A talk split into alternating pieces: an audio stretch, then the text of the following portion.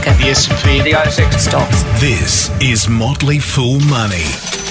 Welcome to Motley Fool Money, the podcast that, well, unlike Bitcoin, has not yet hit the dust. I'm Scott Phillips, and with me is the straw man himself, Andrew Page. G'day, mate. How are you? Man, you got that dig in nice and early, didn't you? I wasn't aiming that at Well- anybody, well mate. I, I, look, if you're if you're feeling sensitive about it, mate, I can't help that. Is all I'm saying. Uh, but you are from strawman.com, as we say every week, and we did have uh, one listener, at least one listener during the week, who is enjoying your attempts to describe strawman differently. So, listeners, you're on you're on patrol here because I'm going to forget. Right, I- we do this too often. You're going to remember if Andrew uses the same description more than once. So, let us know if he does.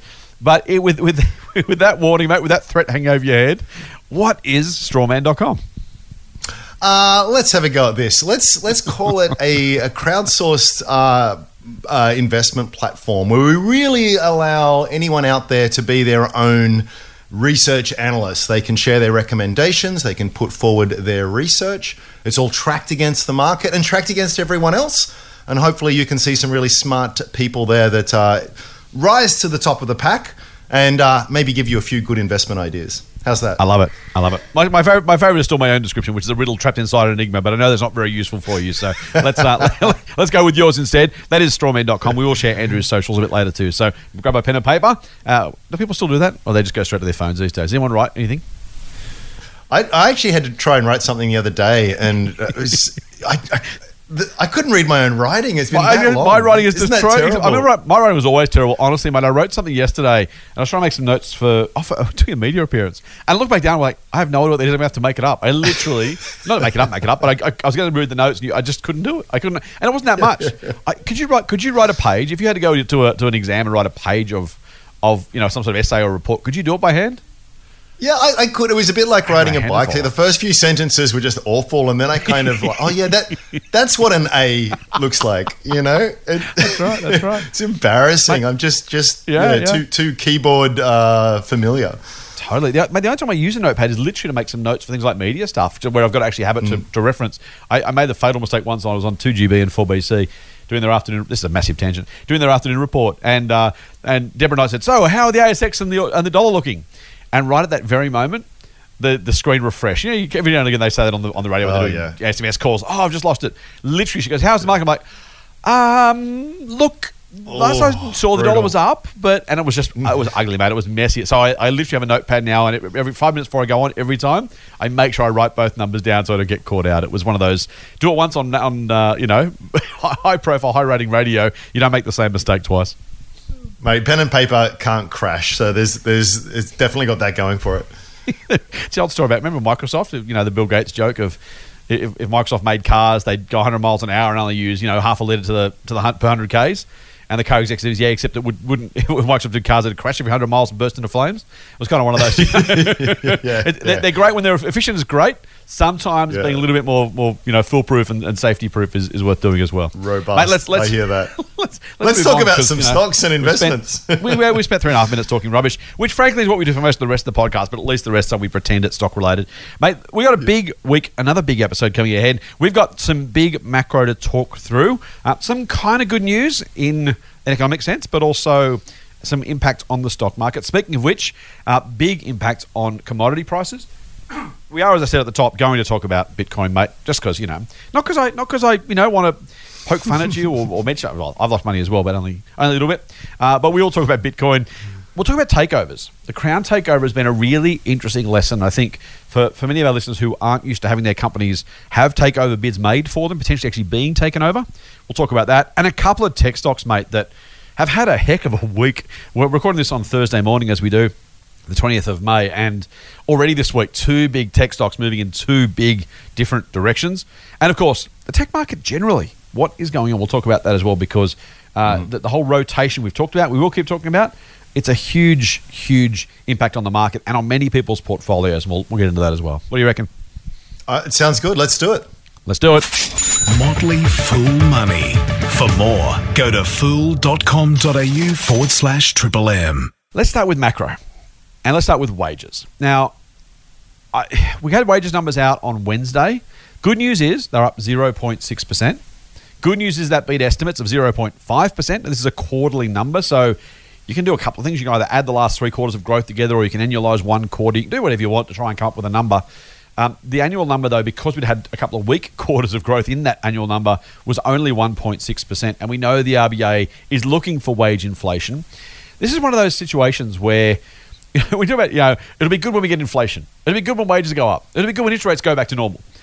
And good becomes one of those really funny terms, right? Like, it, on one hand, we want normality, we want neutral. I, th- I think it's reasonable that, you know, economically, we are most stable, most able to withstand shocks most able to grow kind of reasonably, responsibly, and, and sustainably when things are kind of at a, at a normal level, right? A, a, cruising speed, if you like. Getting there, though, or getting back to there, depending on which way you go, can be ugly. So when wages go up, great, I pocket a few more dollars. You, as a business owner, have to pay your staff a little bit more, though, Andrew. So you've kind of got both these factors happening at the same time. Inflation's the same. You know, do we? Do I really want to pay more for petrol and baked beans and you know my next computer? No. But is it good for the economy? Yeah, it really, really is. And we talked about that last week about why it's good. Um, mm. I, guess what I, the reason why we're kind of wrapping all these up is a we start with macro most weeks, and it's worth kind of checking in. But also, too, it's having a really big impact on the share market. We have talked about this a little bit, talked about it last week, mm. but it really does seem that the volatility question, the inflation question, and the wages question still are kind of unanswered. Hopefully, moving in the right direction as I say, get back to some sort of cruising speed. What, what do you make of the most recent numbers and, and where we're sitting?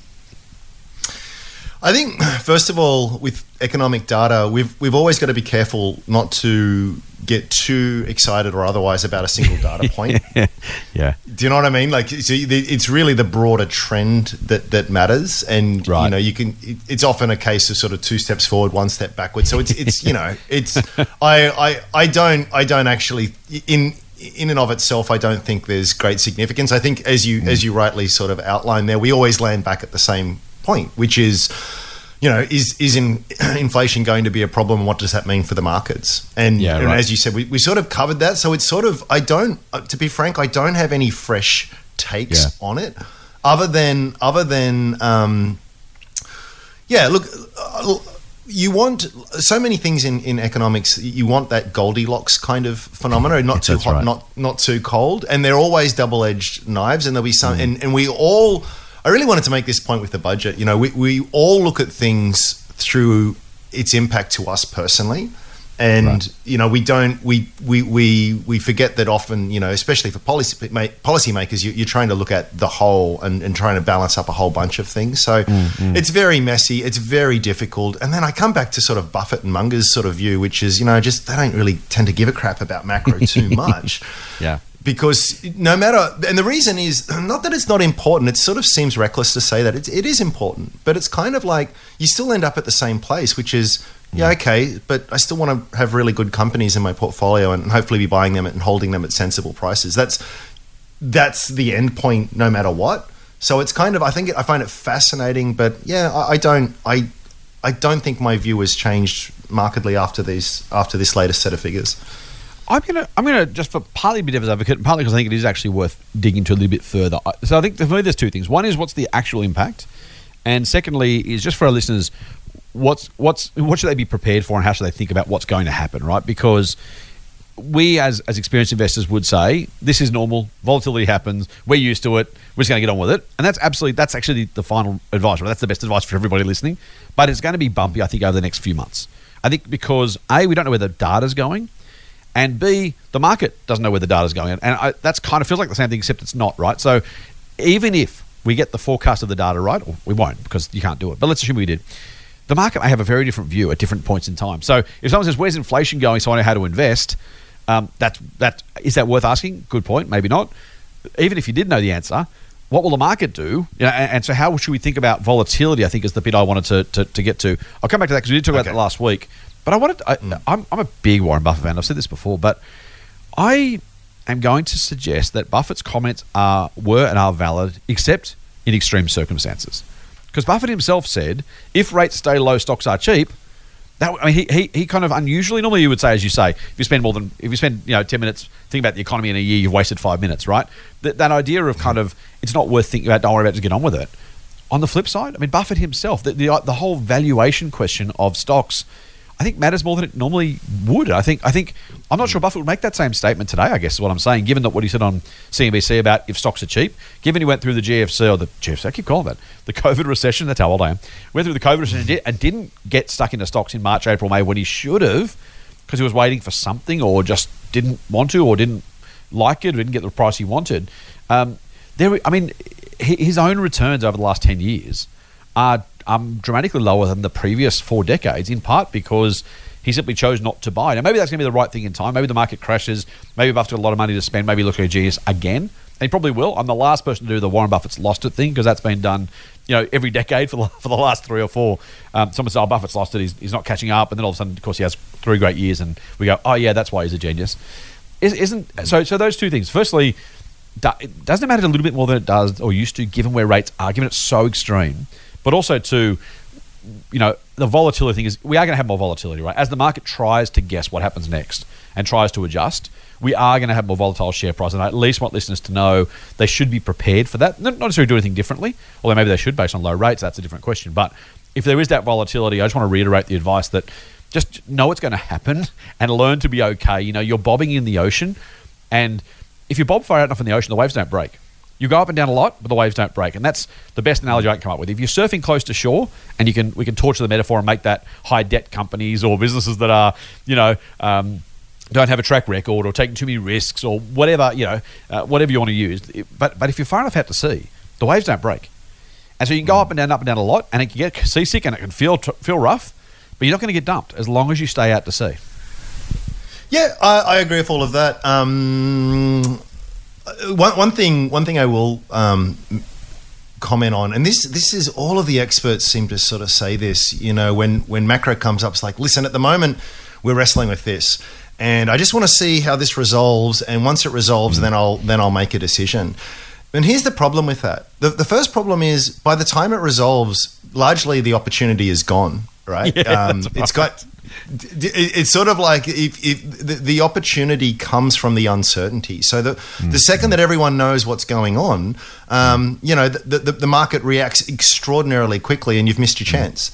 Um, the other problem, and, and perhaps a bigger problem, is that as soon as one set of uncertainties are resolved, guess what? There's another bunch of uncertainties. I, I, would challenge, I would challenge you to yeah. point to a, you know, like give me an example of a point in time where it's just yeah. sort of like absolutely no uncertainties. We're all cool. Um, we, we're all talking about this at the moment. At some point, yeah. we'll get a much much clearer, not not not perfectly clear, but we'll get a clearer picture on it, and then we'll be talking about I don't know, oil prices, you know, the Pentagon mm-hmm. releasing, you know, UFO tapes or whatever, you know, it'll yeah, be it'll yeah. be something else that replaces that. And so I, I just, you know, and again, the people, it's the emperor's new clothes, you know, people in very expensive suits working for very you know very high profile investment banks make all these things that mm. sound smart but it's just sort of like if you want to wait until the picture is clear you'll never make an investment because the picture is never clear, and that's that's implicit in investing. Totally. So. Yep. yep.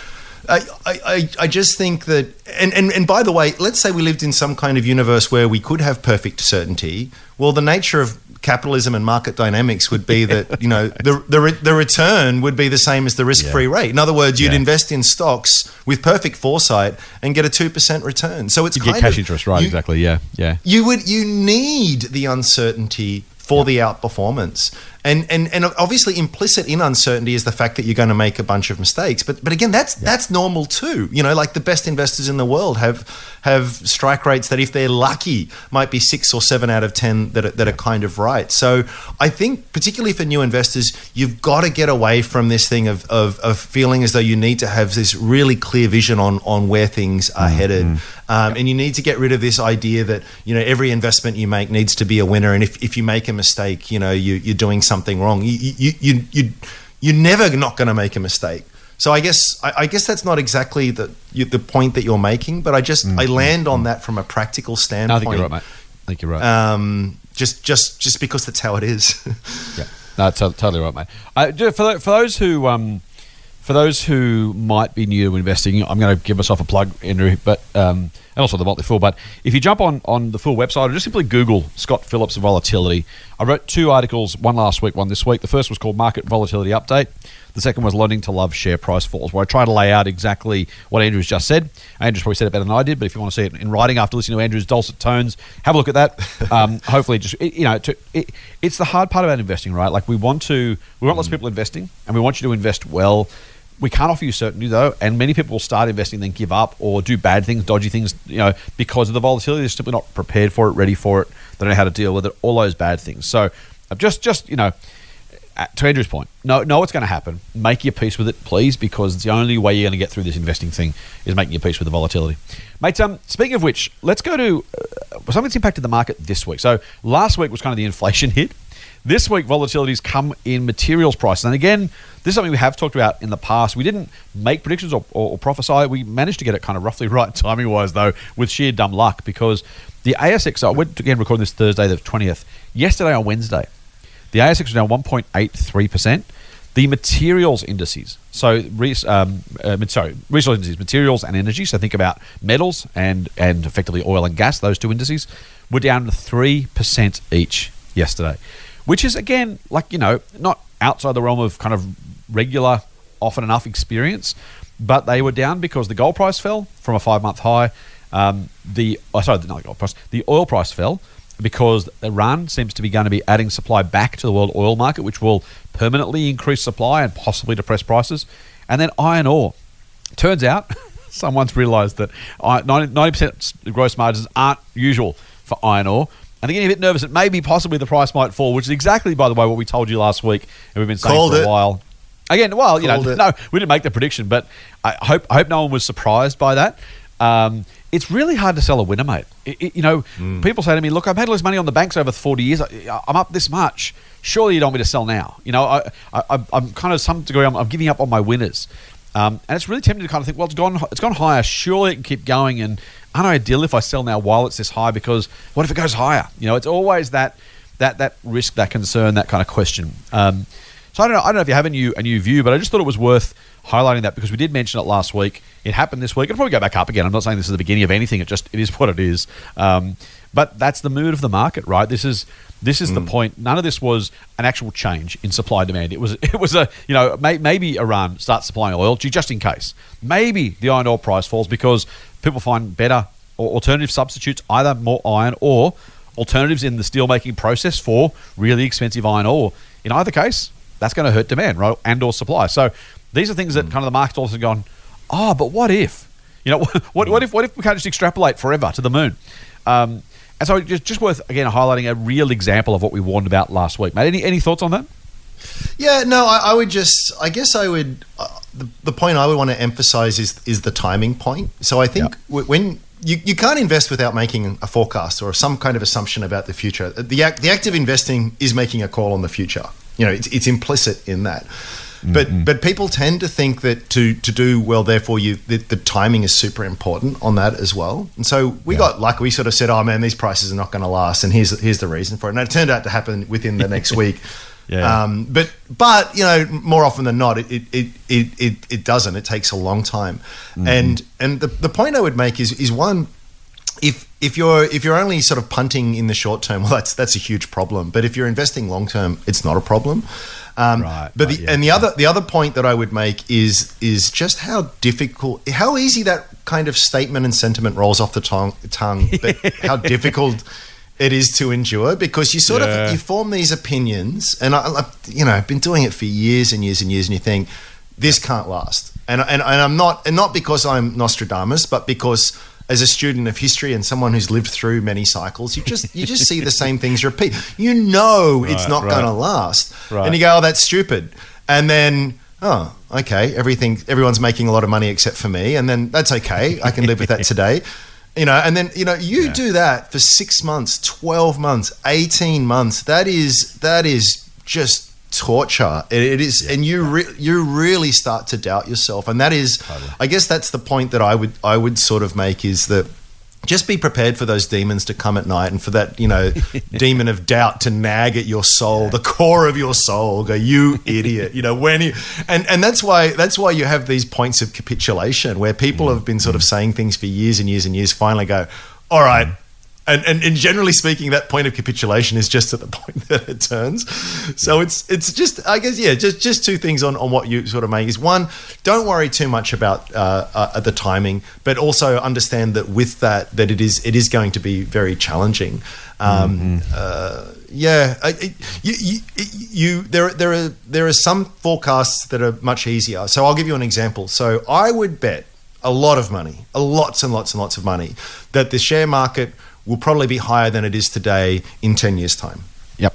Right? That's a, I, I that's think we can pretty both. bet. You know, statistically, you know, over the last whatever hundred years, that's that's almost always. I think with one or two possible exceptions, or maybe zero exceptions when dividends are, are factored in. So it's a pretty good bet. I'm happy to make that. Now, will the market be higher or lower tomorrow? Uh, No idea. No idea. Um, and that's that's they're both forecast, but one of them is is much more difficult than the other. So it's Right. so just to fall back on that point is is that yeah go go with the easy forecasts right and um, and just understand that what you need Yeah. you know what I mean like it- it's it's it's it's just don't make life hard for yourself. Yeah, I yeah, great, great advice. And I think the other thing, you know, what really, I've never been able to properly put this in writing. I- I'm overdue to make an effort, people kind of go, "Hey, the market's no higher since 2007, or or between two points, or it's only up so much." You know, I had a guy say, actually, we had a, a question later on Sunday, funnily enough, which is exactly that, which will be the question of where is the market now. Uh, where you know versus say 2007 and, and the question we won't answer it now although we'll kind of refer to it was you know the market you you guys said the market's only up 10% a year on average but between 2007 and 2000 and now it's only up by x and the first thing was obviously that doesn't include dividends which was your very very good point. Um, the second was it's a question of where the yeah, if you only take two points in the market say from that point to that point is it up? Maybe not maybe it is. But also to in, in the meantime if you've been regularly adding and the market's been lower for mu- much of that intervening period well guess what? You got to buy at much lower prices, and so comparing Right. only to the past high kind of defeats the purpose.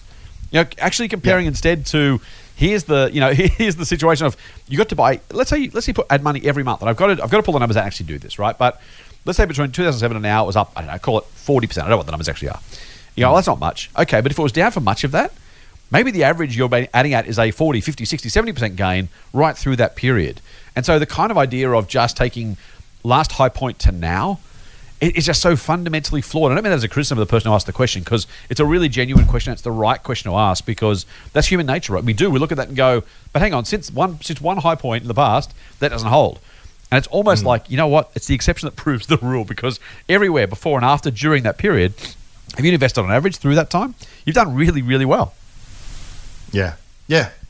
All right. And- and- let's, uh, and- let's yeah. go on. No, no, no. No well said. Well said. I was, I'm trying to try and keep us moving, mate, because you and I can talk, um, which is probably just what we're doing a podcast. Ain't- but we should try and keep it under four or five truth? hours, mate. I, well, and, and plus, I want to get into this next topic because you know it's it's fun. You know which one this is, don't you? I, I know which one. I know which one. So look, I, I'm, I, you know what? You've actually you've thrown yourself in front of the bus. I actually am not pointing this at you at all. I promise. Um, but as we, I mean, it needs to be talked about, right? Bitcoin's fallen forty percent in what a week.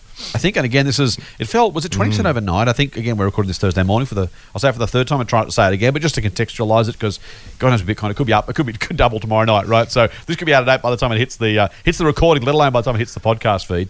Um, I, you know what? So it, I, I don't really have a Bitcoin view that, that's new. What I what I think is fascinating, interesting, and worth talking about is just the the role of sentiment in markets. You, we, we, we'll talk about this a lot. I've talked about this a lot. Um, when you were here last time, in between, and when now you're back, um, psychology to me is by far the most important part of investing. By far, Yeah. the most important Yeah. part, right? Because it's it's the thing that'll, it'll, that'll help really smart guys make massive mistakes. And I've I don't point fingers at individuals because it's not very nice, but there are some really smart guys who missed the COVID bounce who sold out everything in February, March, went, oh, this COVID thing, oh, yeah, I'll wait till the, I'll wait till COVID's over and I'll buy back in.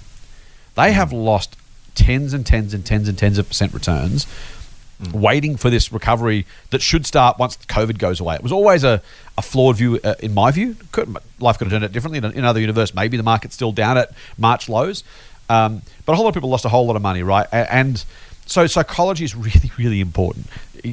Trying to be overly rational, overly theoretical, um, leads you to a whole lot of problems. Now, the reason I draw that is because in Bitcoin, let's say, and you've said already at the start, you know, you, you expect lots of drawdowns. I think that's probably right.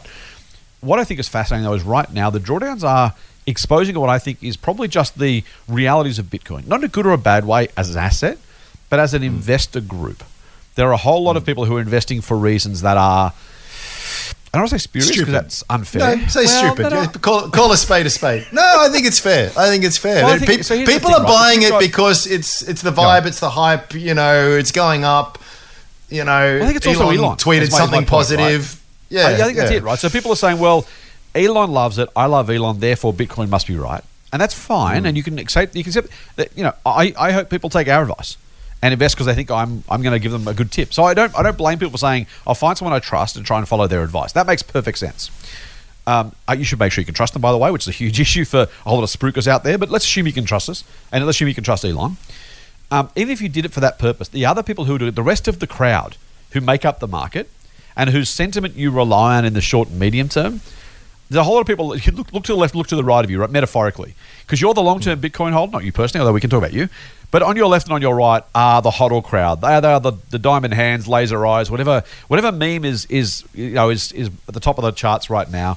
Um, if you don't know what either of those two terms mean, don't worry about. it. Don't look it up. It's wasting your time. Uh, but you know, it, it's it's it's such a it's such a meme asset, right? The, the cool kids who just want to follow Elon went, oh, Elon's doing it. We'll do it. And then Elon says, ah, this environmental issues.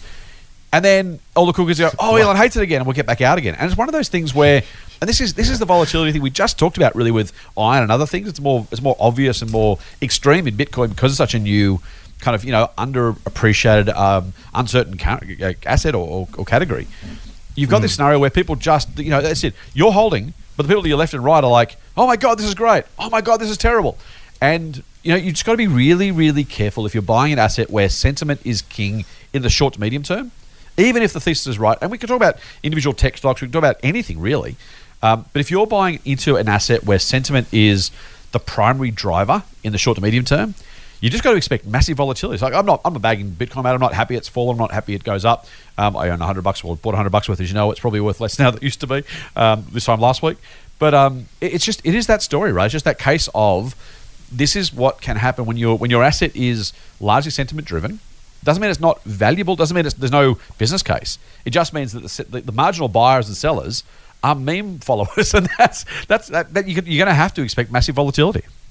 Yeah, yeah. I, I, I'll say it again, uh, unapologetically. I think a lot of people are, are getting into this for very stupid reasons, and and oh, there's so much to say here. you know, one for the love of God, let's have some context here. You know that.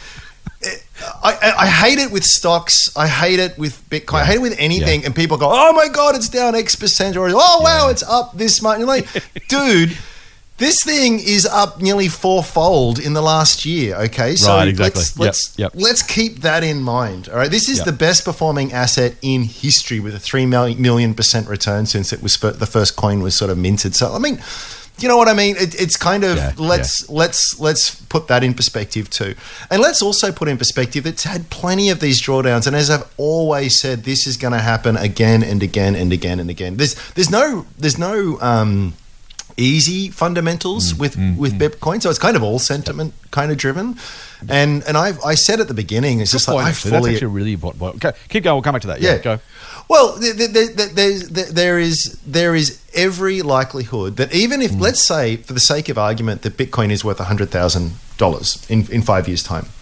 Mm. I would say, even if that is the case, that we will see at least three or four 50% drawdowns along the way and a whole bunch of 20%. I mean, it happens all the time. Remember, even at the start of this year, it went from, in Aussie dollar terms, 52 grand down to 38 grand or something. That's a huge drop, you know? And then the next week it was up, and it's just like, we, we, we are losing sight of the of the forest for the trees. So if you're Yeah. if you're hodling, as they say, Bitcoin or any other kind of coin, because it's going up and you're trying to make a bit of a punt, good luck to you. But you know, go to the track or go to the casino. It's it's, it's the same kind of thing.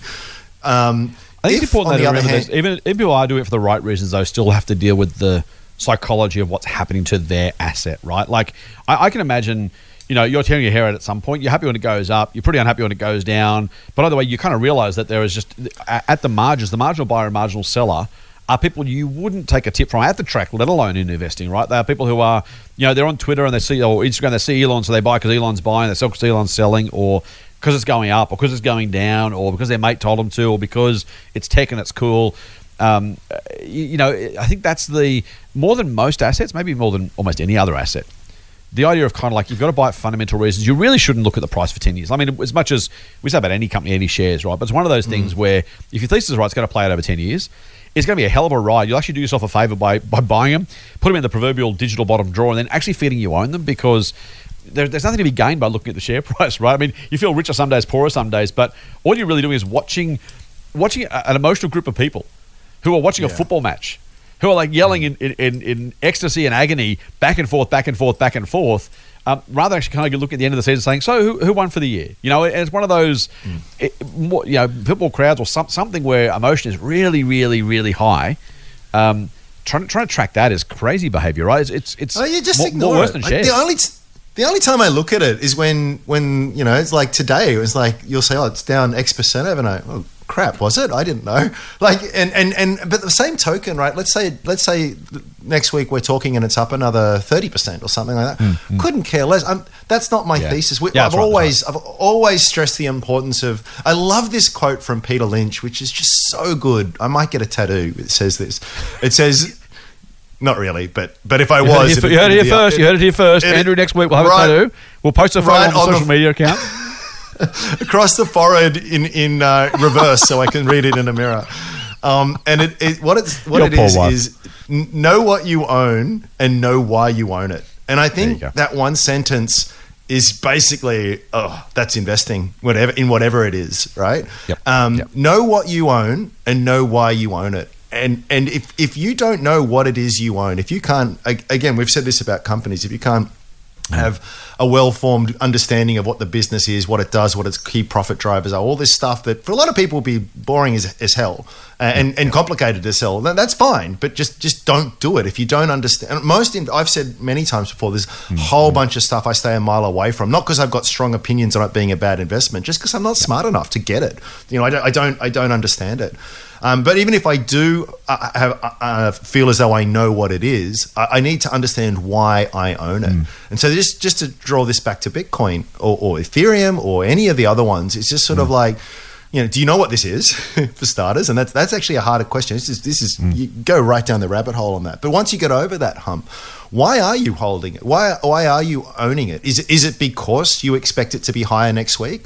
Or is it because you're expecting that in 10, 20 years' time, this is going to be another major asset class and worth many multiples of what it is? You, have to have that thesis. That gives you the touchstone to, to measure and to contextualize things that happen in real time as they unfold.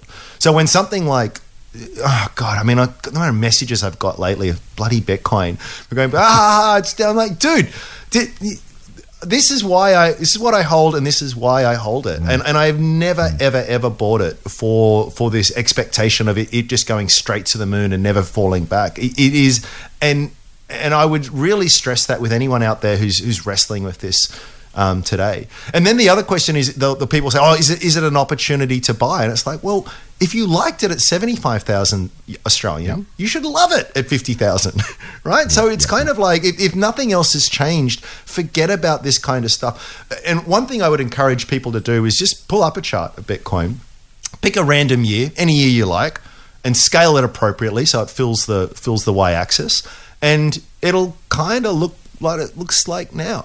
it just it just it's this massive roller coaster ride. And we never talk about, oh man, do you remember when Bitcoin fell 30% in, you know, because it's irrelevant and this is irrelevant too. So that, there's there's my rant on it, you know, just just if, No, if, like if you are going anywhere near this stuff, understand that there's a better and even chance it'll go to zero. I've always had that view. Understand that it's got a very, very good chance of, of falling very significantly along the way, and that the only sensible rationale for holding it is, is as a very, very long term play with an asymmetric payoff. Yeah, I think, I think that's right. I, I think, and I, I only want to. I will put one one caveat, mate, just to. I, I wanted. I want to amplify a point you made, but also characterize it a little bit. Just when you say if you like it at seventy five, you should like it more at fifty. That's absolutely true. We would always say though, don't buy something just because it's going up, or sell it because it's going up. And don't buy something just because it's going down or sell it because it's going down. If you didn't like it at 75, the fact it's fallen to 50 doesn't mean you should rush out and all of a sudden buy it, right? So it's kind of, it kind of goes both ways. So whether it's shares or Bitcoin Yeah. or anything, um, don't let the charts tell you what to do. To Andrew's point, if you've absolutely understood an asset and you think it's worth X, and then X is higher than 75 grand, if the, if the, if the asset price is below that, then you're being offered a discount. You're, you're, you're getting your Coke on special. You're getting your jeans on special. It's on sale. If the jeans are worth buying a at 100 bucks, if they're off for 75 bucks, you don't go, I'm not going to buy those. They're obviously rubbish jeans. They're, they're, they're 25% off, right? Everyone knows you go and grab a couple of pairs. Well, I do anyway. Um, I'm, I'm known to shop online for jeans. Um, and I'll, I'll do it when there's a special and I'll put them in the cupboard. The, um, but the, uh, the, the you know, it's, it's one of those things where don't buy just because it's down, but equally don't sell just because it's down. And, and if you like it a lot, then a lower price should be good. By the way, a higher price can actually be bad for some assets because they get above your expectations of what it's going to do. And so those are times to sell. So it- it's, it's mixed messages, but also the same message, which is neither buy nor sell because of share price movements in any direction. Um, if, if understand what you think it's worth. If it's cheaper, buy. If it's more expensive, maybe much more expensive, then consider selling. Fair? Absolutely, absolutely. I mean, uh, I, uh, this is where Bitcoin is probably a bit different from everything else that I own. Is that I actually, I, like to have a valuation for things. Uh, the Bitcoin valuation is super hard. I mean, wh- what is it? What is it really worth? Um, Yeah. That's a that's a phenomenally hard one. I just think that if, if it is something that, that does ever get any kind of uh, degree of adoption, it's it's worth um, ma- at least the magnitude of order higher than it is that is now. Um, so so yeah. So I guess the, the way I would I would sort of uh, apply that just from a practical sense is if if if if all of a sudden I woke up tomorrow and it was worth hundred thousand dollars, hmm. okay, I might take that bird in the hand. That that that, that Right, would probably okay. be good good enough You'd probably do for, that? for me. Yeah, but if it went if it went up if it, if it went up, you know, just back to where it was at its high, I, I probably wouldn't. You know, even though that nice. you know that, that that represents a very attractive profit for me. I'm not I'm not looking at my profit or loss situation as to whether I rationalize or justify the holding as it is now. It's yeah. more about where I see it in ten years. Motley Fool Money. Financial advice for real people, not trust fund hippies. Sign up for the newsletter at fool.com.au forward slash triple M. Let's let's go from um, from I'm not sure. I was going to say slow and ridiculous, but from the exciting to the relatively boring but important. Um, we're talking about Crown casinos, Crown Resorts. It's had a torrid old last couple of years. Um, it's going through a takeover, and I just thought it was a worth a worthy kind of conversation to have because there's lots of moving parts here that, that really kind of talk through what happens in takeovers. And if your company is making a takeover or being um, being offered some money to be taken either private or being bought by somebody else, um, it just kind of I, I think hopefully for our listeners will contextualize what a takeover process kind of looks like. So I'm going to run into a bit of a potted history and Ram, and then get you to jump in uh, from time to time on the way through as we kind of, kind of try and break this down a little bit. So, the first thing is obviously Crown Casino is having a tough time. Regulators are all over it. Uh, visitors were down. Share prices down, and there are some longer term. By the way, this is one of the fascinating things. Generally speaking, PE investors are longer, private equity investors are longer term than the rest of us as, as a market, right? So you kind of go, hang on. So they're prepared to accept that this is a temporarily low price and buy the asset cheap everyone else in the market should be thinking the same way, right? So when PE is buying, the very first thing you should think is, hang on, if they think it's worth this price, I'm probably selling out too cheaply. So that's the first thing I would say when it comes to private equity. Yes, the share price is down. Yes, a little bit more. If you're 10 or 20% more than the current price, you're kind of tempted to go, oh, bugger it, this hurts too much. The, the, the 20% gain, will, you know, in a day, in a, whenever the takeover is done, that'll help. I'll feel better. They're, they're not they're not buying to do you a favor, right? They're, they're buying at the higher price. They want to take the business over and even more money. So be skeptical um, about whether or not you should sell at that point. So that's the first thing. Second thing, mate, is the way this happens. So they had a bid from a private equity mob called Blackstone, and they came to the party and said, "We want to offer you. I think it was eleven eighty five a share from memory. I might be wrong on that, it's roughly that." Uh, and they said, "Here's the offer." Now the board did what the board's always supposed to do. No Australian ASX company board should accept the first offer. So, you know, by definition, because you know, if someone's offering you some money, it's like a negotiation. Someone walks up and says, "Hey, I'll, I'll give you fifteen grand for your car." You're going to go, "Well, hang on, I wasn't selling the car. I'm not going to take the first offer. How about twenty five? And then you start the negotiation, right? So the very first thing you should do when the first offer is made is say no. And every board ever, with very few exceptions, unless the offer is dramatically huge, some offers have been 50, 60, 70% premiums, right? So in that case, you take the money and run. But when they offer you money, the first thing you do is arbitrarily say no. So you should expect if your company has made an offer for your, your chair and your board directors will say no outright.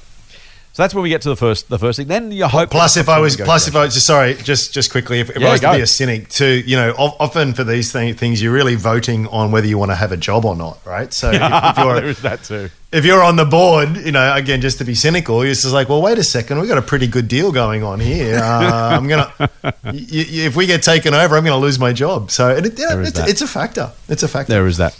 So then, okay, so that, that's what happens up front. You then start to see what happens next. And generally speaking, there is some sort of negotiation often uh, where basically the board say, no, we think we're worth more. Uh, and then you, you kind of wait for a second bid. In this case, Crown did something which is either really brave or crazy brave, depending on which way you want to look at it. Crown just didn't engage at all. They said, we acknowledge there's been an offer. We're not going to talk to you. And that was it. And I thought at the time that was really gutsy, right? Crown's been through the wringer, regulators, regulators all over them. James Packer trying to sell his shareholding, and the board just kind of go, "Nah, not talking." That's that's a really cool negotiation. Like it's it's either, it's, I said, it's either brave or crazy brave, right? Because when the bidder walks away, mm. as has happened by the way in different contexts, and I'll get to that in a second. If you're left with nothing, the share price is going to crater. So once you mm. once you're in that position as a, as a CEO or a chair or a director, you're kind of now playing this game of either we make money or we lose money from here because the, th- there is no option where nothing changes, right? The share price gets bid mm. up because there's a takeover. If the takeover goes away, the share price crashes back down. So you really are now starting to play a game of what do I want next? And they, they were, I said, either either brave or crazy brave. Uh, really played it very cool. And in this case, it's worked for them because Blackstone came back to the table with a higher bid. So yeah, they made some money doing that. At the same time, the crosstown rival, the old crosstown rival footy term, Star Casino, also lobbed a bid. And I got to say, mate, at that point, I reckon the board's gone, oh, thank God. we, were, we were hoping that was going to happen. Thank God they turned up with some money because now there's some competitive tension in the bid, right? And that was the thing I mm. think that probably justified them saying no in the first place was the fact they got to say to come back and say, right, we see, see we said no, see someone else offered us some money, it was worth doing. Look how well we've done. And I thought that was just the other part of the story that I don't, again. Do you reckon they're lucky or were they were they clever? How do you characterise that given the the odds they were up against? Well, yeah, who knows what happened behind closed doors as well? There could have been a few phone calls saying, "Hey, you know, we're, we're interested." Come and talk. you know, we're on the market. You know, maybe you know a bit of speed dating. You know, giving giving uh, a few potential suitors a sort of you know heads up that I'm available. I, I, I, I, don't know. I I tend to think that with uh, takeover offers, um, unless there are really high likelihood that there will be competitive tension or it's just like an insanely low bid, I'm of the mind that you just take it. And and I, I take your point that they're not silly. They're not they're not putting a price in that they think is is um, sensible. But there's that asymmetry again. If it doesn't work, then it's going to fall all the way down. That value to be seen there is only unlocked, assuming that like he- here's a com- the, the company is trading at a discount to the takeover price. Be- Before this was even a, a, a possibility, before this was on the table, the market valued it. And the market's usually right most of the time, as much as we like to sort of talk about how rational it is. And, and Yeah. because, you know, and look, Crown's a great example. I mean, this business has done nothing for a decade or more. You know, it's just been a really bad investment. And they, they, they've got a business which gives them a license to print money, and they've been really bad at it. Um, did, and that's that's not a subjective. It's not. It's not even a subjective view. I mean, look look at the earnings per share o- over time. It's just yeah, it's just not yeah. it's not gone anywhere. Yeah. You know, the dividend is less today than it was in 2012. Um, Is that not even reasonable before, though, based on COVID, mate? Should we not look at at least? Oh, just to be fair, should we not look at 2019 numbers instead? I mean, the current dividends are going to be crap because, frankly, it turns out no one went to a casino for six months. Is that is that part of that part of it, which is That- yeah, no, that's the the- bidders? Yeah, that's that's that that is that is potentially true as well. But it, it's kind of it's kind of um, so okay. So let, let, let, let's play it through. Companies going along, and I and I'm saying I don't think Crown's been very well run, and I think all of these things that have emerged probably demonstrate that. And there's a whole ethical dimension to that as well, which will be you know something or nothing for, for people depending on who they are. Um, so just just an ordinary company. Um, and then all of a sudden you get this chance to sell it at a much much higher price. Now it's that it's the bird in the hand versus two in the bush kind of scenario. Could another bid come along? Uh, well, actually, yes, it could, and in fact, did, and, a- and a higher one. So you've and, Yeah. and and those who held on waiting for that, you know what? They got a seven percent extra premium. So so Yeah. So it's kind of like, well, okay, you turned out to be right. If you were wrong, so if you were right, you got what seven. Let's maybe goes all the way up to ten percent high. That's that's nice. If it if it goes wrong, you've got like a mm-hmm. 20, 25 percent downside there. Mm-hmm. It's just mm-hmm. bad maths for, for my money. And I think often when I look at the history of takeovers, not just the, not just looking at this company, I just think that you know people get irrational and get greedy and you kind of think like here's an opportunity i can press a button right now and I even if it's even if there's a little bit of arbitrage opportunity where where the the market price isn't quite at the bid price really i mean what's the risk why why roll the dice why expose yourself to uncertainty Yeah. when when you might get one or two or three or five or ten percent higher. When if if it doesn't go your way, then there's a very very big fall. It, to to me, it just sort of seems uh, unfavorably asym- asymmetric, and. You know what? You, you the, the money that you take off the table. There's, there's, I would say, especially in the case of Crown, there are dozens of better companies out there that you can now deploy that into. So, um, I don't know. It's not really the question you asked, but in terms of in terms of Crown, I, I, if I had any shares, I, I'd be selling them on market right now, and uh, and I'd be putting that money elsewhere. You know, you might you might kick yourself down the track when a thirteen dollar bid comes through, That's right. But you know, thirteen dollars versus what market price of what is it, twelve sixty or something today? It's like, Yeah, yeah, yeah, it's, it's not it's not that big. It's not that big percentage wise. I think for me, mate, that's and you, you so you've highlighted exactly the point I was going to make. We actually it was a recommendation of ours at Share Advisor. We sold it. Uh, it was been on hold for a while. We sold it uh, a couple of weeks ago, I think, on exactly that basis. Simply on the basis that you know what, you know, maybe there's a better bid, maybe there's not. But if the share price falls because the you know people walk away, um, then you, you know you've got to wear that entire loss. Then you've got to wait. You got to wait for the work to be done. Um, So I'll, I'll add a couple of thoughts just to again devil's advocate a little bit to flesh it out. First thing is, I- as I started by saying, if PE are offering you a certain price, you can you can assume they think it's worth more than that because they want to make some money themselves. Now they probably think they can run it better. Maybe they can. Uh, maybe they That's the assumption, though. Sorry, mate. Sorry, that, that's the assumption that they can run it Yes. better. Yes, and they believe they can. That's why they, that's why they're buying it, right? Or Yeah, sure. they believe it's simply too cheap, and that at some future point Mm. they can sell it back to the market at a more cyclically attractive price, maybe at a time, maybe two two years time. Barangaroo's open, tourism's back in full swing, profits are booming, and they say, look, profits are up. They've doubled since 2021. We got to sell it for twenty dollars a share, make our 80 percent return in a couple of years, walk away into the sunset. Um, so there's, there's both those things probably happening at the same time. So, you know, one hand, you know, be careful if someone's offering you, you know, if someone offers you an unsolicited bid, they do it because they think the price is good. But as you say, they, they do bring things to the table that we can't bring. I can't go and clean out the Crown Management Board and take over and run it myself. Um, I've got to kind of buy a few shares and then hope the business rights itself. So they do have a, an advantage there. Second thing I'll say for what it's worth is your, your asymmetric bet is a really the right point. Asymmetric, for those who aren't familiar with the term, basically means there's a there's a, a different uh, probability of, of one outcome than the other. So it may be asymmetric in the positive. In other words, there's a much bigger chance of a big outcome and a small chance of a, a small outcome. Or, in, uh, to Andrew's point, maybe you get a little bit more, or maybe you lose a lot. In other words, the, the downside is much bigger. It's not it's not a symmetrical bet. It's not even on both sides of the of the of the ledger. And I think mm. that's absolutely true, mate. I think this is one of those cases where I've used the example before, but if you toss a coin, the odds of heads or tails are 50-50, right? Yep. But if you only, but you only toss it once, the odds might still be 50-50 theoretically, but you're either going to get 100% heads or 100% tails. So th- there, is- you know, there is no chance of getting a 50-50 coin toss unless it lands on the edge. I've never seen it happen. Um, you're going to get heads or tails, even though the odds are 50-50. Now, in Crown's case, to Andrew's point, maybe there's a bidding war, maybe the shares go to 15 bucks. Or maybe there's not, and they fall. The, the, the problem, and this is the hard, again, we're talking about sort of temperament and psychology for investors. You've got to apply a probabilistic um, expectation to a single case. And that's really, really hard, right? Because if Crown goes up, Andrew and I look like dills. If Crown falls, Andrew and I look like geniuses. And we're neither of those things. We are just simply saying that if you run this scenario over as many takeovers as there's been over 20, 30, 40 years, the odds are very good that you would be better off taking the money up front, foregoing the chance of a small upside, because you're also avoiding the chance of a big downside. And generally hmm. speaking, most takeovers either don't happen or when they do happen, happen roughly at the offer price anyway. And so the vast bulk are either going to be you sell on the market for roughly the takeover price, or you lose a lot of money if the share price falls. And in a few cases, you make a bit of money. And that's one of those scenarios where whatever the crown outcome, it won't be emblematic of the overall result necessarily. You've got to play the odds and say, all I can do is look at the probabilities. It's only a single case. I'm only tossing the coin once. I know it's a fair mm. coin. I know it's 50 50, but it's either going to be heads or tails, and I need to live with that. It doesn't mean I should believe that all of a sudden thereafter, every coin toss is going to be 100% heads or 100% tails. It's just the fact that one sample, one, one, one data point doesn't describe ad- adequately the results of the entire sample of, of takeovers in this case.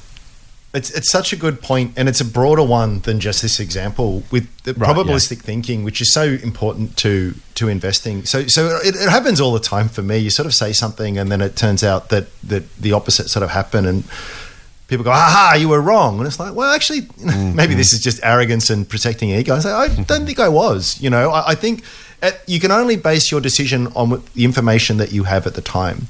So it's like the guy who plays Russian roulette five times, pulls the trigger, mm-hmm. and, and walks away from the table and goes, "Huh? See, that wasn't that wasn't dumb at all." This this is how my eight year old thinks, right? Like she'll be jumping on the couch just you know a, a millisecond away from cracking her head open. You go, "Don't do that; it's really dangerous." You go, "No, no, see, nothing happened. It was fine." It's like mm-hmm. the, the outcome.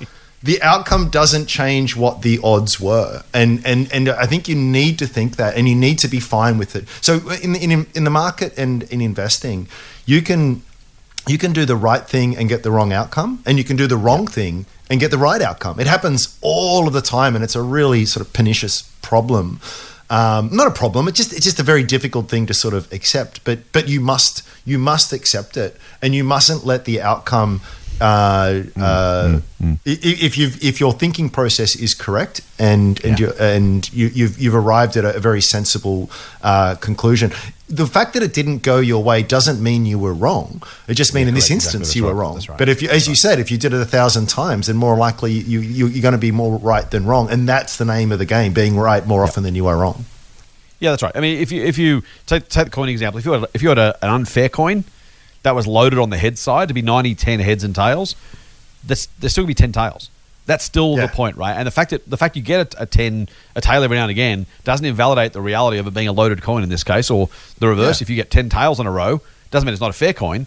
It's just that the individual sample oh, it, done enough times for long enough over enough cases, which is exactly what we're trying to do with investing.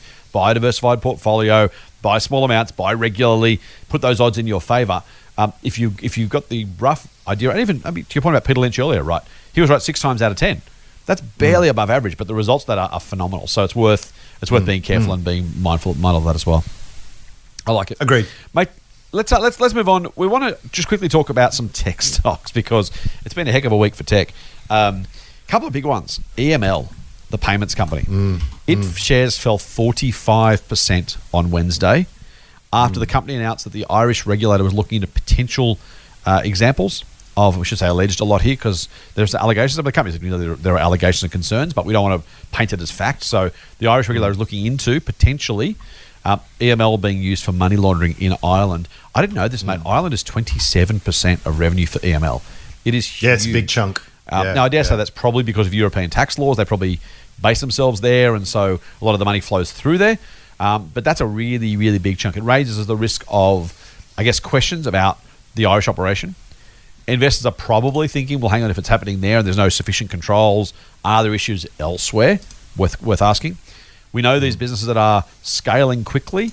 Um, if you dent the sales growth rate across the board, the shares aren't worth anything like what you used to pay for them. So there is that of kind of, you know, Ireland's only 40, 27% of revenue, but shares have fallen 45%.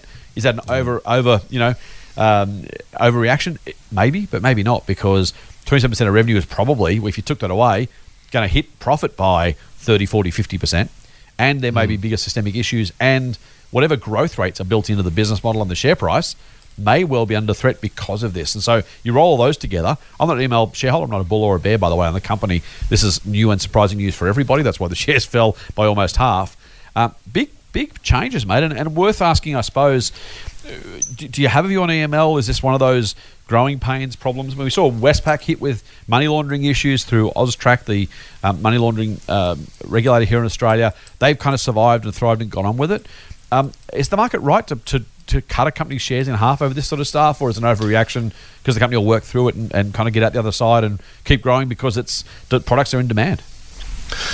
Uh, we'll know for sure in a year or so, um, but Be too late then. but you're too late then. I, I don't Thanks, think dude. the market Yeah. is. I, I don't. I don't think the market is silly. I mean, if there's one thing the market hates, it's uncertainty, and this is Yeah. huge. So, so I feel for shareholders in EML because this is actually a really great business. Well, this this has all the appearances of a really great great business. Yeah, right. You know, they, they earn 117 million dollars in revenues in in Yeah. 2020. You know, in 2015 it was 13 million, and it's just it's this exponential hockey stick of a sh- uh, of a of a revenue chart here. Mm-hmm. It's actually doing stunningly well. And they've got a really cool little niche, uh, uh, the niche in which they operate. There's a big market opportunity. They've got good technology. I think. I think there's actually a very cogent, sensible bull case. So this is this is probably a good example of what we are talking about before about people making some very sensible decisions but getting the wrong outcome. Um, and, and this is this is I, I shouldn't. It's not a black swan, but it's it's you know it definitely has come out of left field.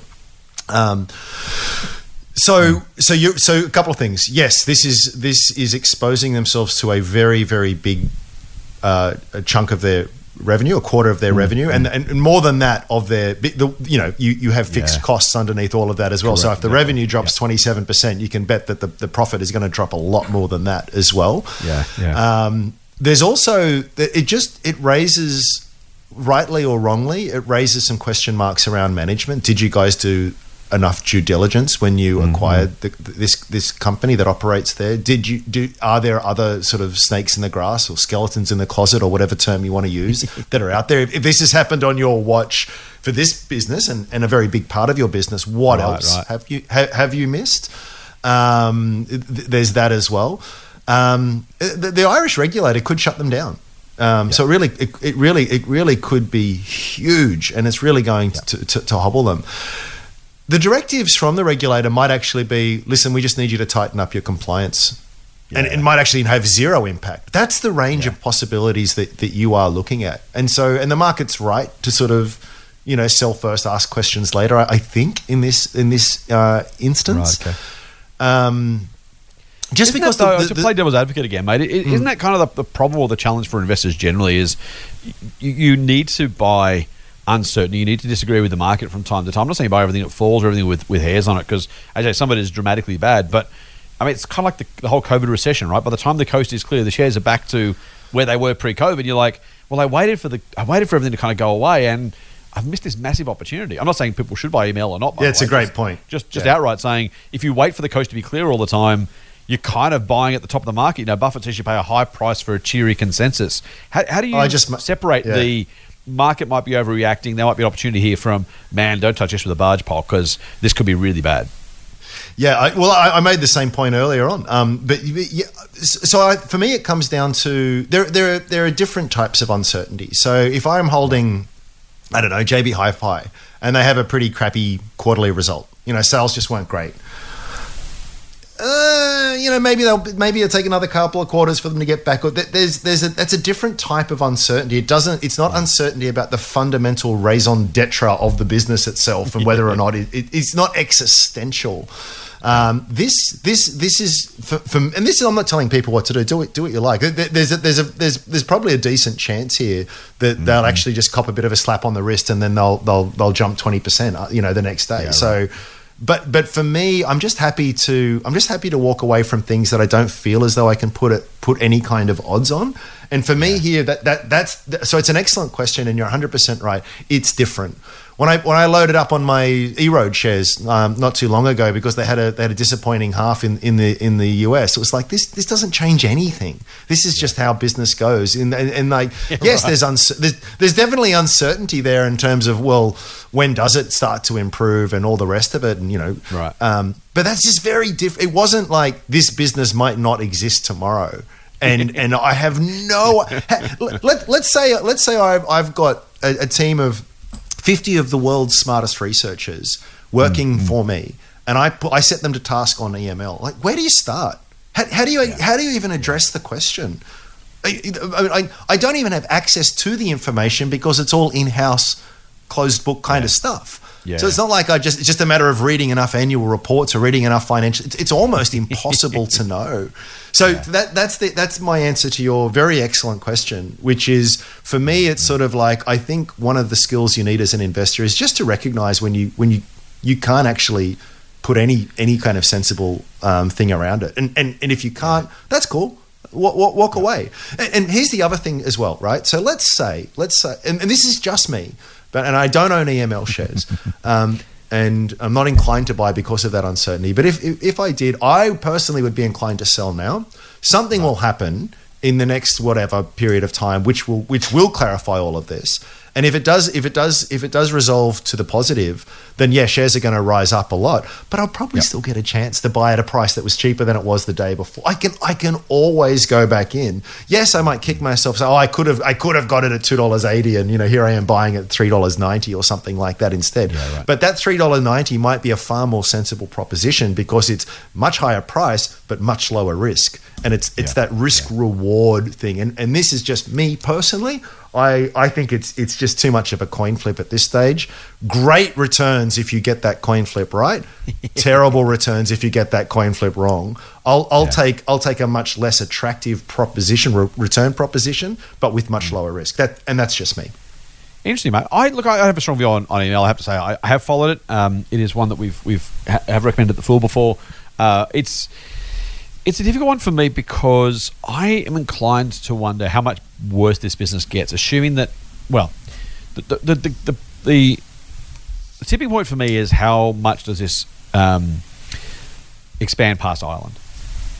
If this is an Irish problem only, that fall to me feels like roughly the ballpark of reasonable. In other words, if Ireland if Ireland's twenty seven percent of revenue and it stops tomorrow, uh, and they're left with you know the other three quarters of the business and maybe the profits, call it halved, right? Guess what? The share price halved, profits halved. So you're kind of getting a reasonably similar value proposition to what you would have got at a higher price, with the possibility the Irish business doesn't get shut down, in which case there's upside. So if I hmm. was if I was a if I was a betting man, and I'm not, and I don't know the business well enough to really have a strong view, I I've got to say the size of that. If it was a 25 percent fall, I'd probably be on your page. I think at hmm. almost 50 percent fall, I'm going. You know what? Unless this business is fundamentally structurally broken, which is like you know, turns out there's money laundering issues across the whole business, or the only place that's growing was Ireland, and I don't know these answers, right? So this is what I'd be checking if I was an investor uh, or a potential investor in, in EML. Um, but if it if it if it's reasonably likely that it's constrained to some part of Ireland, then I kind of figure you're kind of paying a price that it already suggests that Ireland doesn't continue as a business. Um, and so if your view is it's only an Irish problem, I, I and, and by the way, the problem might be resolved and they might get back to business. They might keep some of that business and or keep growing. I'm almost inclined to take the opposite view, ironically, which is probably nice for the podcast, which is there's probably still some Yeah. opportunity, right? There's probably something there. Um, given that, as I said, if it was 25% fall, I'd be on your page entirely. I just kind of figure, man, unless this is fundamentally permanently broken, which it might be, and that's absolutely part of the part of the decision set. If it's not, this feels like a, a fall that is reasonably overdone if you look out three to five years. But again, I, I could be completely wrong, and, and what do I know? Mate, let's um, let's go from that to quickly to another business. It's kind of the other the other experience, um, but almost the reverse scenario. Appen, the business does AI, kind of voice recognition, helping computers learn stuff about voices, largely search results a little bit. Um, basically, kind of you know the, the idea of you know Google Translate's really good at choosing two contexts and saying. Uh, two things are the same. You know, the old Rosetta Stone idea of two versions of the same text. It can kind of automatically translate some of this stuff. Other search engines aren't quite so good, and voice recognition accents are really, really hard. And so, Appen's providing services that help that business uh, do well and hopefully do it real, really well. If that's the case, hopefully you're in a situation where the company itself knows what it's doing, knows how to do it, uh, and is doing a pretty good job. The challenge, I think, is the market doesn't love it. And to the extent the market doesn't love what's going on, um, the shares have fallen almost two thirds, three quarters since November. In concerns that revenue growth wasn't maybe as fast as was previously expected, the company announced that some of its customers had reduced the use of its services. Comes out during the week, says, "Oh no, it's okay.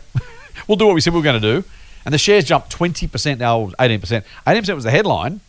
Of course, as I said in the opening, shares were still down sixty percent since November. So you've kind of got both being true at the same time.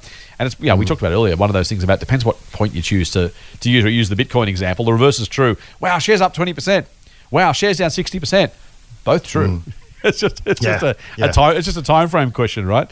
Um, I don't know if you have any thoughts on Appen, the business, or, or or or you know the kind of the movements we've seen. Um, again, down two thirds. Hmm. You know, maybe the market was wrong then. Maybe it's wrong now. Maybe it was right in both cases, and the business has just deteriorated. But it is one of those scenarios where such big, meaningful falls really do pose the question, don't they? Yeah, they do. I- Look, I think Appen, like EML, is a great business in, in, in a lot of ways. I mean, again, it's, it's demonstrably there just in terms of the, the sheer scale of their top line growth. And this is another Aussie company that's a genuine global leader in its field. It's a very, very fast growing field. Um, the thing that's kept me away from things like EML and APX and other other really great companies I've got no problem with is the valuation problem. And this com- harks back to what I was saying before. It's been, you know, I sort of make these proclamations, oh, great company, too expensive, and then sit there kicking myself for a year or 2 as they just go ever ever closer to, to the moon. Yeah. But but it does it does underscore the point of there there is price matters and there is there is a danger even if even um, even when these companies you know recover from these little speed bumps you know that, that you, you can do badly when when you pay too much. I'll, I'll use the example I used last week and I've been banging on about for ages. That's afterpay you know phenomenal growth. Huge runway for growth. I think there's I've better you know there are uh, better than even chance that they're, they're a much bigger company um, in terms of sales and revenue and earnings um, in, in 10 years time than they are today. But geez Louise the price that you pay and and you get to a point where the only way that that makes sense is that it never has any problems um, and in fact exceeds already optimistic or, or aggressive sort of forecasts and I just think that's mm, mm. that's a danger. And I think that's what that Appen is a good example of this. So mm, you know there was a little bit of a worry as to you know is this a cyclical or structural structural kind of problem? But the, but the the damage done to the share price was in part a consequence of of the fact that prior to that the market had assumed only perfection and and then some. Yeah, that's right. and That's right. and and that's I just think you need to be aware of that when you're getting involved in these kinds of companies that you do need to have a sense of you, you need to fold in that margin of safety to sort of say listen I think this is a great business. I think it's going to be you know capable of this kind of growth for a long long long time but I might mm-hmm. be wrong. And and the the, the, the bigger the margin of safety you have Yeah. the less the downside risk is the, the the compromise that you take with that is is the less opportunities you'll have because you know it, um, and, and that's that's the thing that you have to weigh off. So you need to have this balance of I'm I'm allowing for the uncertainty of the future, but not to such an extent that I'm I'm so fussy and and, and so stringent in my requirements that I never buy anything. So that, that's That's right, know right? how you It's- it's that- resolve that's that the scientifically. risk. Yeah, yeah, yeah. yeah, yeah. And, and again, it's like like you mentioned the the, um, the Bitcoin example. The, the shares are up still sixfold in the last five years, right? So if you if you literally if you literally gone away, gone away tactic for five years, came back, your ten grand's now worth sixty grand. You're pretty happy. Now, Yeah. if you, you yeah, it would, it would have been a whole lot more. so you you know your, your sixty grand was at some point. What does that work out to? I don't know, to one hundred and eighty grand. Uh, you know, you, you're pretty unhappy about losing that, but you're pretty happy about the gains you've made. And it is that sense of, as you say, um, it depends what you benchmark against and what you're using as your, as your starting point as to how happy or unhappy you are about what's going on in the meantime. Equally, if the shares have been Yeah. down for five years and it jumped from, you know, it started at two dollars five years ago. Let's say it was a dollar six months ago. Now it's now it's you know thirteen dollars. You're also really happy. Because you feel like, oh look, Mm. Yeah. look how much money I lost. I lost money for ages. Now I finally made some money. I'm, I'm stoked. Mm. Um, well, humans are funny characters, mate. And that's again, we talk about temperament a lot. We keep, we all do it forever, I'm sure. Uh, but it's a really good reminder of just you know what sort of volatility can happen with these sort of stocks, as you say, where you know sentiment, expectation um, is so so fundamentally part of the of the share price story, if not the business story, Yeah. over that five year period. Yep, yep, and, and I've I've some of the, I really regret it at this point in time with some of the decisions I've made um, in the last few years selling out of companies on valuation concerns. And you kind of think, geez, I really like this. You know, I, I did it with Xero, I did it with Pointerra, I did it with a bunch of stuff, right? And, and I'm, I'm not complaining because I did really, really, really well out of it. But it just got to a point like no, my view on the company hasn't changed at all. But wow, there is so much in that. And then you know, and then then there's more in it the next day, and that, that's just tough. But I'm I'm okay with it. You know, I I, I think I think if if um, if you continue to do this, this isn't a game of perfection. You know, to think that to do well you have to buy at the very bottom and then sell at the very top is insanity. You're never going to do it, even though it'd be great if you could. Um, so just on, on, on Appen a couple of things that I, uh, question marks f- for me. Um, I do. There's a, they do have a pretty con- concentrated customer base, not as much as they Yes. did. They're good But customers. Google They're big walk- customers, but there's Oh man, great. But if Google walks away tomorrow and goes, actually, we're going to do it a different Yeah. way, then Yeah. whoa, you know, th- there goes a very big chunk of your revenue. So it's not like there's this mm-hmm. huge diversified customer base where no one customer represents, you know. Um, the other thing that, and this is, I just, I don't have a strong view on it, but that's kind of the point. I, I, mm-hmm. Mm-hmm. I worry that these AI algorithms reach a point where they can train themselves, and in fact, that's happening um, already. Yeah. it's machines teaching machines, you know, and and it, Yep. it's. It, it, it's not it's not a it's it's a it's very hard to generalize here because AI and machine learning is a very broad topic and there's different applications whether it's voice whether it's image whether it's a whole bunch of kind of things but I know on the image front machines are getting better at sort of training themselves. And I do, and that's that's a very big existential risk. If Google figures out a way that it can actually, that it doesn't need these data sets, annotated data sets from Appen anymore. Yeah. I mean, its whole its whole reason for existence ceases overnight. And and I'm, I, I want to be clear here. I'm not saying that's going to be that's going to happen. That's what I think. It's mm, probably mm. not going to happen. In fact, but but that uncertainty and my inability as someone who's not an expert in AI to resolve that has always has always stayed my hand a little bit. Um, I'm maybe maybe someone can write in and and, and, and, and clear that up for me. But um, yeah, for, for me that, that that's something. Yeah, I just I just I'm not sure about. And and if I'm not sure about something or I don't have a high degree of conviction, then I'm I'm, I'm happy to sort of let it pass. I completely agree, mate. This, this is an this is a tech company betting against the future of tech. which, Yeah. which you know, Yeah. at, at some point, it's like you know. So and look, you know, we don't have flying cars, so there is absolutely, to your point, there is absolutely the chance that we don't get there anytime in the next fifty years. That this becomes Yeah. just remains a too hard problem. Um, you know, we know computers just really struggle to recognize, for example, to, sorry, to um, distinguish faces in some circumstances, or to recognize that a, a horse is a horse. Right, a kid can see can work out a horse from a really stick figure drawing. Computers, you present them with a horse, they really struggle to still recognize it's a horse. Like it's these are really tough problems. Now, voice is even harder again. But when A- when Appen's job is basically to fill in the AI's gaps, and you take that away, say, hang on, when AI fills in its own gaps, what's left? Maybe they have, maybe they evolve, maybe they do something different. But to, to your point, mate, I, I actually Mark Brayan, the CEO, was a really good guy. Um, used to run integrated research. It was a recommendation of ours for a long time. I like him a lot. Know him well. Um, he's a you know a manager I really like. The the challenge, I think, unfortunately, is even despite that, it's one of those questions of okay, but you know, do- does the business have enough legs in a in a rapidly advancing tech world to to sustain itself? Maybe it does. Um, it, to me, as you've said yourself, this is one of those pure too hard basket solutions, and, and ones I think is, it's much better placed uh, in the too hard basket for me. Others disagree, by the way, and I, I will say to your point about selling on valuation, my this is a conversation for another day, but my one of my biggest uh, mistakes has been overweighting the risks on some of these businesses. Right? If you if you think about something that I've missed out on because I've gone, oh, there's a risk that X might happen. Um, almost that probability thing has actually counted against me because while those risks were true for all of those businesses, if you add enough together and diversify properly, I probably would have been better buying. Well, I should definitely would have been better buying Appen. Right? Look at the share price result over the last five years, a six-fold return. Um, I would have been much better buying those shares. And there's plenty of others in that basket as well where I've said, ah, there's a risk of X, so I won't buy it.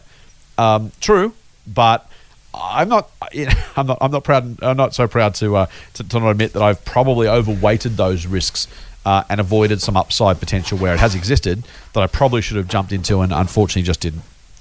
Mate, I reckon that's done. we we've taken more than enough time, but a really good, positive conversation. So we'll keep uh, we'll keep some more conversation for Sunday. Will you rejoin me on Sunday? I'd love to try and try and stop me. Beautiful. We will have a special mailbag edition this Sunday. By the way, I hope you liked our stock of the week. If you did, let us know. Please do. I'll tell you how in a second. Uh, that was a, a surprise bonus episode we threw in. It's a YouTube series as well, uh, but we took the audio from the YouTube video and uh, threw it on the podcast feed. Hopefully, it's useful and interesting. It was Temple and Webster. If you haven't listened, go back and have a listen. Check it out. If you're new to the feed, jump back a couple of uh, a couple of episodes. You'll find Temple and Webster there. Um, you want to go and have a have a look at that if you can. Speaking of which, if you are going to follow us on the socials, and we hope you will because you know it's fun and interesting, and that's where we get a lot of our great questions from. And if you have a question for the mailbag, that's the best place to do it. If you are on Twitter, that's the place you can find both Andrew and I. Go to Sage underscore Simian, as in smart monkey. Uh, you can draw your own conclusions. Have made that joke for a couple of episodes, Andrew, so it was overdue. Uh, Sage underscore Simian, or you can go to uh, Strawman Invest. One word, right? Did I get that right? Uh, yes, you did. Strawman Invest on Twitter. Follow me at the Motley Fool AU or at TMF Scott P. TMF for the Motley Fool, TMF Scott P. If you're on Instagram, the Motley Fool AU and TMF Scott P as well. So the Twitter and Instagram handles are the same for us. If you're on Facebook, jump on the Motley Fool Australia or Scott Phillips Money and look us up on YouTube. I think it's up. If you go to youtube.com slash C slash Fool AU, you'll find us, or just search for the Motley Fool Australia. Uh, you'll find the, the video of the stock of the week plus some other content. We're going to do more of that over the next little while. So lots of places to find us. And if you prefer email, info at fool.com.au for any email questions, comments, or bits of feedback you have. Mate, we have well and truly outstayed our welcome. So all that's left to say is please do make sure you subscribe to the Motley Fool Money podcast through iTunes, your favorite Android podcast app, or the listener app from our friends at Southern Cross Austereo. Please leave us a rating, send us a review. You know, it's nice to share. Please share. That's it for this week's Motley Fool Money. We'll be back on Sunday with another dose of foolish insight. Fool on. Catch you later. The Motley Fool and people appearing in this program may have positions in the companies mentioned. General advice only. Please speak to your financial professional to understand how it may pertain to your situation. Subscribe to the free newsletter at fool.com.au forward slash triple M. The Motley Fool operates under Financial Services License 400691.